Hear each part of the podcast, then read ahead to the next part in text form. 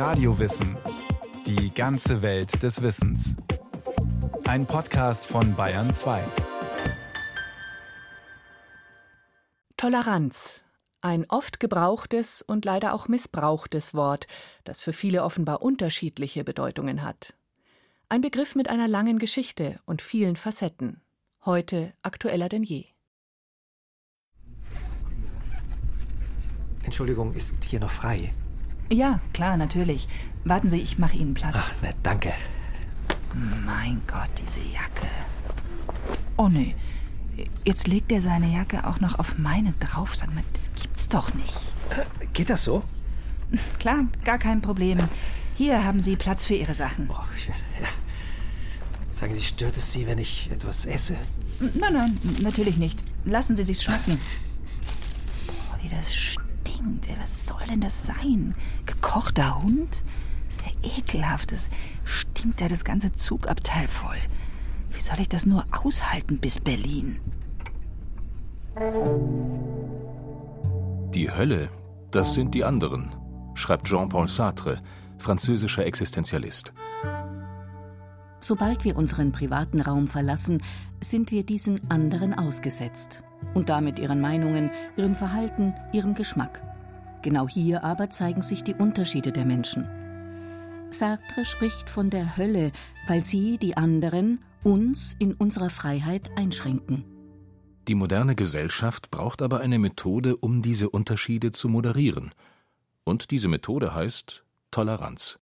Der Philosoph Rainer Forst hat eine 750 Seiten lange Abhandlung über die Debatte um diese Tugend geschrieben. Aus seiner Sicht wird der Begriff oft falsch verwendet. Viele halten sich für tolerant, obwohl sie es eigentlich gar nicht sind. Wer mit dem glücklich ist, was die anderen machen, obwohl er es fremd findet, der ist nicht tolerant, sondern begrüßt einfach nur das Fremde. Also zum Tolerieren gehört, dass man äh, wirklich ein Problem sieht mit dem, was andere denken oder tun. Wenn wir also mit den Dingen um uns herum einverstanden sind, dann sind wir eigentlich nicht tolerant, sagt Rainer Forst. Wir sind nur konform mit unserem Umfeld. Das ist prima, wenn Leute kein Problem mit Andersartigkeit, mit anderen Lebensformen, Überzeugung und so weiter haben. Aber dann tut es mir leid, dann sind die einfach nicht tolerant. Dann sind die nur einfach freundliche Zeitgenossen, die an dem Fremden was Gutes sehen oder irgendwie weder was Gutes noch was Schlechtes, weil sie indifferent sind. Wer tolerant ist, der hat ein Problem mit dem, was die anderen sagen. Wer kein Problem mehr mit dem, was die anderen sagen oder tun hat, der kann auch nicht tolerant sein. Toleranz bedeutet dann, trotz der Ablehnung, trotz vielleicht sogar der Abscheu, das Fremde und andere zu respektieren. Ihm Existenz zuzubilligen, obwohl wir es vielleicht lieber hätten, es wäre gar nicht da, oder zumindest weniger laut und weniger auffällig. Nehmen wir einen Katholiken, dem es ein Graus ist, dass in der Silhouette von Köln eine Moschee aufragt, der aber, weil Muslime in Köln dieselben Rechte haben, Gotteshäuser zu bauen, sagt, ich respektiere dieses Recht, obwohl es mir einen gewissen Schmerz verursacht. In früheren Jahrhunderten war Toleranz weniger relevant. Die meisten Menschen konnten kaum reisen, sprachen nur ihren Dialekt und blieben in ihrer Region. Die Nachbarn hatten denselben Glauben, ähnliche Berufe und gehörten zur selben Klasse. Heute leben auf wenigen Quadratkilometern oft zahllose Nationen und Weltanschauungen zusammen und müssen auf Augenhöhe miteinander klarkommen. Nicht nur, dass verschiedene Religionen in ihnen existieren, sondern auch verschiedene Lebensformen und natürlich Leute, die gar keine Religion für sinnvoll finden. Also überall dort, wo ernsthaft gestritten wird, wo man ernsthaft unterschiedlicher Meinung über das richtige und gute Leben ist, da ist die Toleranz nötig. Der Begriff kommt vom lateinischen tolerare. Wörtlich übersetzt heißt das ertragen, aushalten. Die Römer verstanden unter Tolerantia vor allem Selbsttoleranz, also bestimmte Schwächen auszuhalten und mit ihnen zu leben. Minderheiten wurden zwar toleriert, Menschen außerhalb des römischen Reichs waren aber Barbaren und folglich abzulehnen. Es brauchte schon eine Katastrophe, um die Menschen von der Notwendigkeit des Toleranzgedankens zu überzeugen, sagt der Theologe Karl Josef Kuschel von der Universität Tübingen. Er ist aufgekommen, vor allen Dingen im 17. Jahrhundert, nachdem die christlich-europäischen Mächte übereinander hergefallen sind. Und erst danach, nachdem eben halb Europa verwüstet war und Hekatomen von Leichen auf den Schlachtfeldern zurückblieben, im Namen der Religion, hat man sich überlegt, ob man nicht vielleicht doch andere Begründungen für ein Zusammenleben finden sollte. Da kam die Idee auf, wir müssen uns zumindest, um diese Massaker zu verhindern, wechselseitig dulden. Am Anfang steht also der Dreißigjährige Krieg. Halb Europa liegt in Trümmern.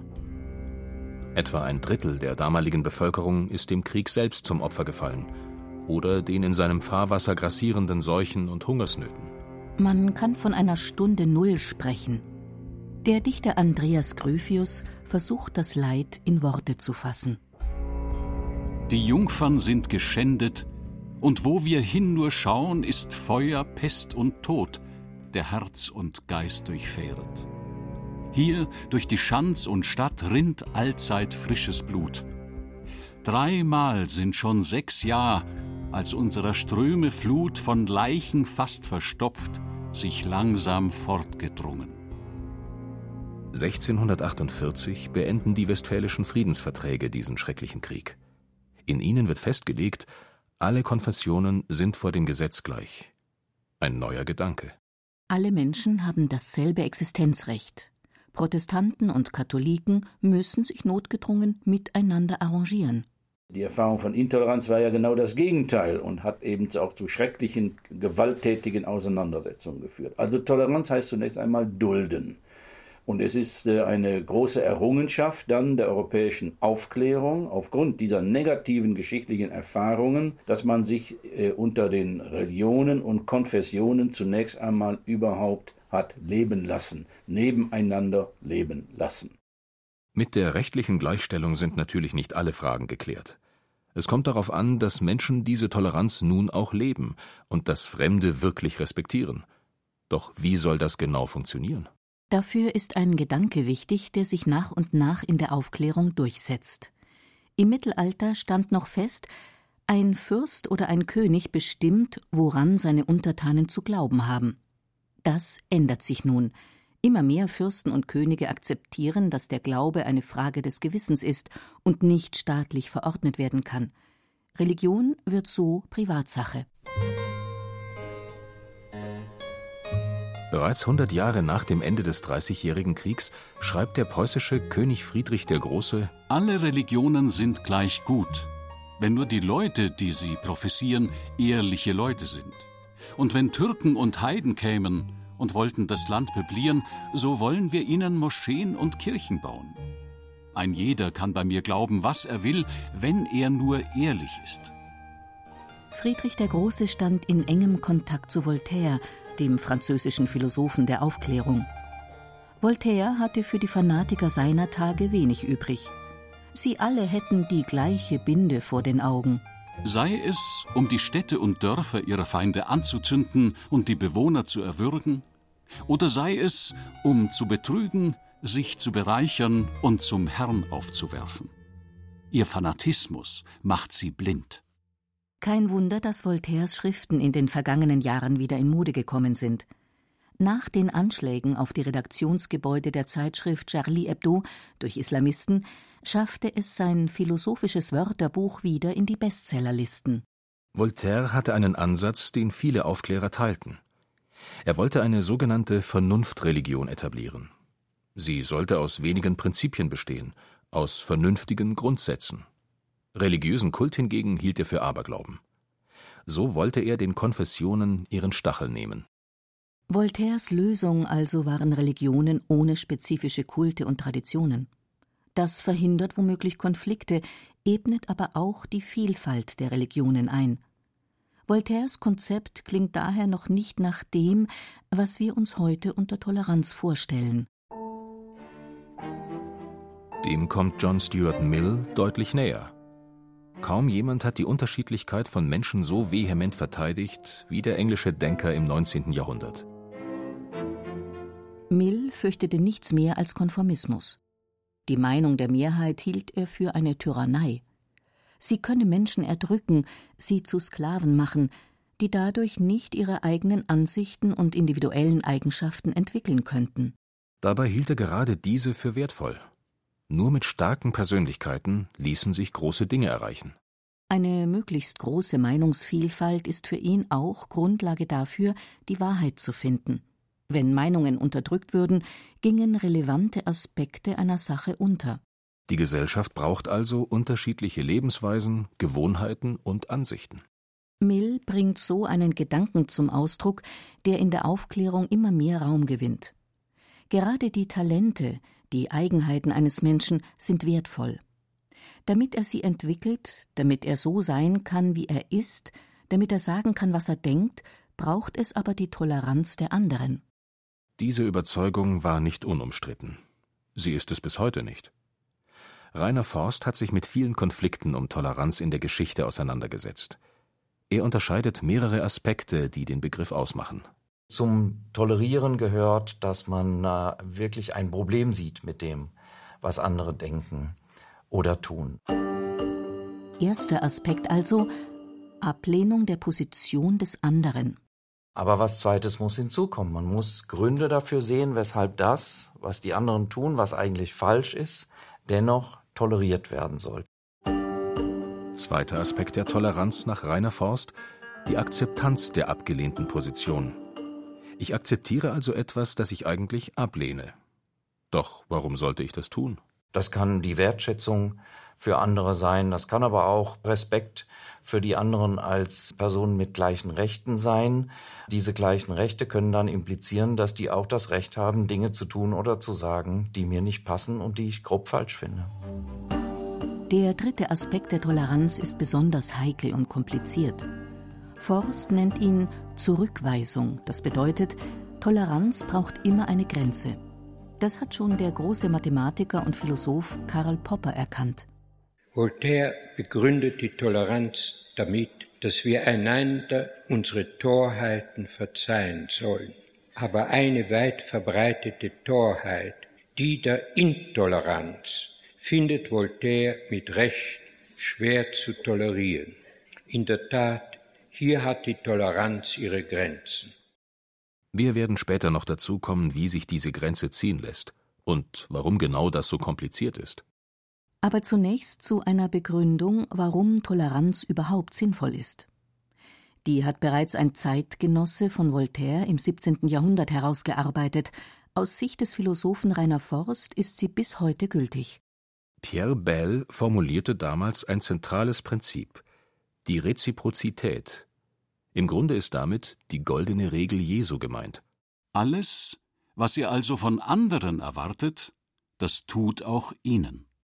Ich kann für mich nur in Anspruch nehmen, was ich anderen zugestehe. Wenn ich mich kleiden möchte, wie es mir gefällt, dann muss ich das auch anderen zugestehen. Ich kann andere Modestile hässlich finden, ich muss aber akzeptieren, dass es sie gibt. Im Umkehrschluss heißt das, schränke ich die Freiheit von anderen ein, so darf ich mich nicht beschweren, wenn mir dasselbe geschieht. Es gilt das Prinzip der Wechselseitigkeit, und zwar in beide Richtungen, sagt Theologe Karl Josef Kuschel. Sonst wäre es ja auch wieder schal, nicht wahr? Und stumpf, wenn man eben nur den anderen wertschätzt und wechselseitig keine Wertschätzung bekommt für das eigene So-Sein. Das ist dann sicher eine ganz falsch gelaufene Entwicklung.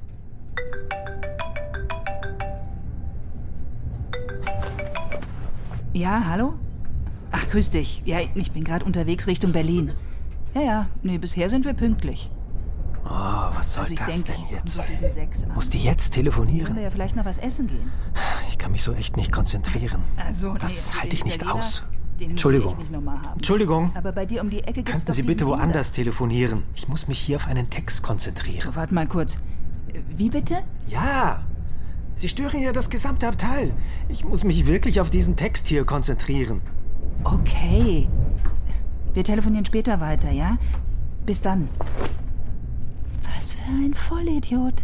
Ich sag kein Wort, wenn der hier sein ekelhaftes Essen auspackt. Und dann? Was glaubt der eigentlich? Nun ist die Frage, ob telefoniert werden darf oder nicht, noch vergleichsweise harmlos. Anders verhält es sich, wenn es um Politik geht, um gesellschaftliche Minderheiten, um Gewalt. Die Toleranz kann ja nicht so weit gehen zu sagen, ich lasse mich von anderen auch noch einsperren, umbringen, verletzen. Da muss ich Gegenzeichen setzen. Denn Toleranz ist ja nur dann sinnvoll, äh, wenn sie wechselseitig ist. Damit sind wir zurück bei Karl Popper und der Frage, wo Toleranz enden muss. Er spricht von einem Paradoxon. Wenn Toleranz so weit geht, dass ihre Feinde toleriert werden, dann wird sie von ihren Feinden abgeschafft. Popper hat auch das größte Problem seiner eigenen Position erkannt. Wer legt fest, was eine intolerante Haltung ist, die daher keine Toleranz mehr verdient? Wo soll eine offene, demokratische Gesellschaft die Grenze ziehen? Für Philosoph Rainer Forst eine komplexe Angelegenheit. Ja, also der Slogan keine Toleranz der Intoleranz ist an sich sinnvoll, man muss nur genauer hinschauen, denn die Geschichte lehrt uns, dass die Grenzen der Toleranz oft zu eng, manchmal auch zu weit gezogen wurden. Also muss man genauer hinschauen, um welche Feinde der Toleranz es geht. Das zeigt ein Vorfall an der Universität Frankfurt.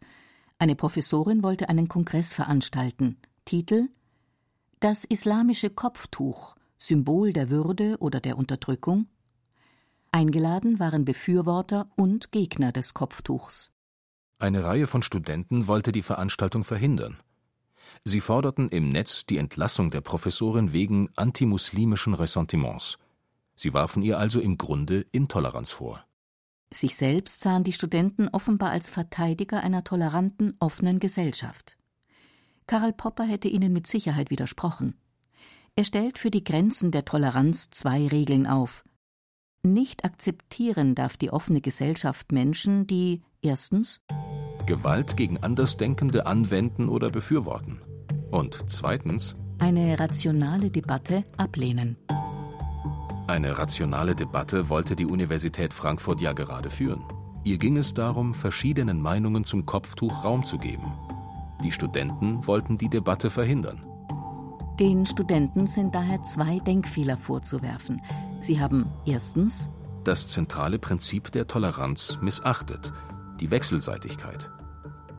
Wenn Sie in wissenschaftlichen Debatten Ihre Argumente vorbringen möchten, sollten Sie das auch anderen zugestehen oder einer generellen Begrenzung der Redefreiheit zustimmen, die dann auch für sie selbst gelten müsste. Die Studenten machen aber noch einen zweiten Denkfehler. Sie bewegen sich in Stereotypen. Wer das Kopftuch kritisiert, ist aus ihrer Sicht rassistisch und gegen Muslime eingestellt. Sie versuchen gar nicht erst, die Motive der Kritiker zu verstehen. Für den Theologen Karl Josef Kuschel kommt es aber immer darauf an, den Einzelfall genau zu betrachten. Nur so lässt sich abschätzen, wo die Grenze dessen verläuft, was wir ertragen sollten. Bleiben wir bei der Debatte um das Kopftuch von Musliminnen. Nicht wenige würden sich ein Verbot wünschen, gerade in Zeiten des islamischen Terrors. Für Karl Josef Kuschel kommt das nicht in Frage. Weil es die Toleranz erfordert, genauer hinzusehen. Er hält es mit einer Maxime des früheren baden-württembergischen Ministerpräsidenten Erwin Teufel. Der sagt, für mich ist nicht entscheidend, was Frauen auf dem Kopf tragen, sondern was sie im Kopf tragen. Ich nehme mir die Freiheit, genau zu fahren, wenn du ein Kopftuch trägst. Was bedeutet das für deine Gesinnung? Ist das ein Ausdruck eben sozusagen einer Mode oder einer kulturellen Prägung oder ist es Ausdruck einer totalitären Gesinnung? Man muss sich dann schon die Mühe machen und im Einzelfall schauen. Ich habe hier in Tübingen unter meinen Islamstudierenden wunderbare Frauen kennengelernt, die Kopftuch tragen, aber hell im Kopf waren. Und das ist mir das Entscheidende. Auch aus Sicht des Philosophen Rainer Forst gilt es hier zu differenzieren. Selbst ein gewisser Fundamentalismus ist aus seiner Sicht noch zu tolerieren. Wenn es Leute sind, die davon überzeugt sind, dass ihre eigene Religion wahr ist und andere Religionen falsch, ist das noch kein Anlass, sie nicht zu tolerieren. Für Forst gibt das Grundgesetz der Toleranz letztlich ihren Rahmen vor. Die Meinungsfreiheit ist daher geschützt. Eine fragwürdige Überzeugung zu äußern muss noch erlaubt sein. Wenn Sie daraus aber das Recht ableiten, vielleicht sogar die Pflicht, Ihre wahre Religion mit Gewalt durchzusetzen, dann sind die Grenzen der Toleranz erreicht. Pauschale Urteile sind also wenig hilfreich.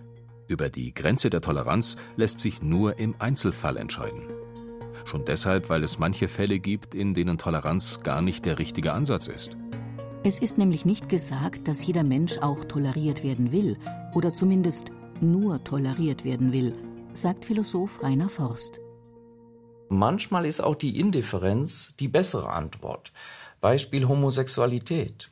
Die Negativbeurteilung der Homosexualität ganz aufzugeben, also gar keinen Anlass für Toleranz mehr dort zu sehen, ist noch besser. Also manchmal ist Indifferenz die bessere Haltung gegenüber der Toleranz. Homosexuelle Menschen wollen nicht toleriert werden. Denn das hieße ja, ihre Vorlieben werden abgelehnt und nur geduldet. Sie wünschen sich natürlich, dass sie ihren Mitmenschen egal sind. Johann Wolfgang von Goethe hat diese Problematik schon im 18. Jahrhundert erkannt, sagt Theologe Karl Josef Kuschel. Toleranz sollte eigentlich nur eine vorübergehende Gesinnung sein, schreibt er. Sie musste Anerkennung führen. Dulden heißt beleidigen. Interessantes Wort. Goethe hat die Voraussetzung von Toleranz genau erkannt. Die Ablehnung einer Sache, wenn ich auch akzeptiere, dass sie da ist. Beispielsweise um des guten Friedens willen. Dazu kann es führen, also dulden im Sinne von beleidigen. Ich möchte nicht nur das Gefühl haben, ich werde gerade noch geduldet vom anderen. Ja? Ich glaube was anderes, ich lebe was anderes, ich habe ein anderes Geschlecht. Und ich möchte nicht in einer Gesellschaft leben, in der man sagt, ja, wir lassen dich gerade noch leben. Nein, ich möchte ja in meinem Menschsein, meinem völligen menschlichen Würde auch respektiert werden. Karl Josef Kuschel folgt also Goethe in dessen Analyse, Toleranz kann nur der Anfang sein. Das Ziel ist eigentlich etwas anderes. Das ist nur sozusagen die niedrigste Stufe dessen, was man leben soll, indem man einfach den anderen duldet neben sich. Wir wollen uns ja zunächst einmal wechselseitig überhaupt existieren lassen, ohne uns gewalttätig an die Gurgel zu gehen. Aber äh, Toleranz reicht natürlich bei weitem nicht. Das ist, wenn man so will, die rechtlich garantierte Plattform. Aber vorübergehend, diese Gesinnung muss abgelöst werden durch Anerkennung. Wir sollten im anderen also eigentlich etwas suchen, das wir irgendwie gut finden. Und das ist meist nicht schwer, wenn wir unsere Stereotype und Pauschalurteile überwinden. Denn jeder Mensch hat etwas Interessantes, Bewundernswertes, Überraschendes zu bieten. Etwas, das sich lohnt kennenzulernen. Wir müssen nur bereit sein, genau hinzusehen.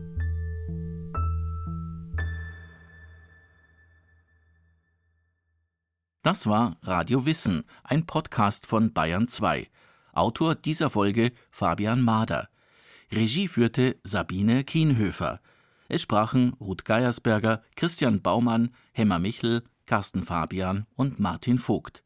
Technik Fabian Zweck. Redaktion Bernhard Kastner.